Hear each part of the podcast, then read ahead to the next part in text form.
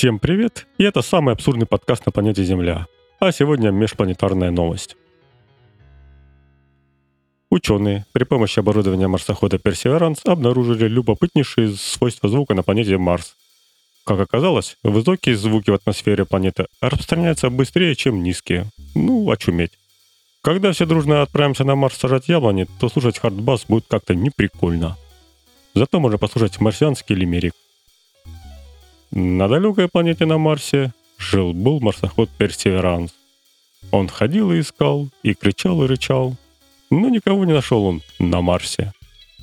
Ну что ж, пожелаем удачи Персеверансу в его нелегкой работе, ну а вам желаю всего доброго.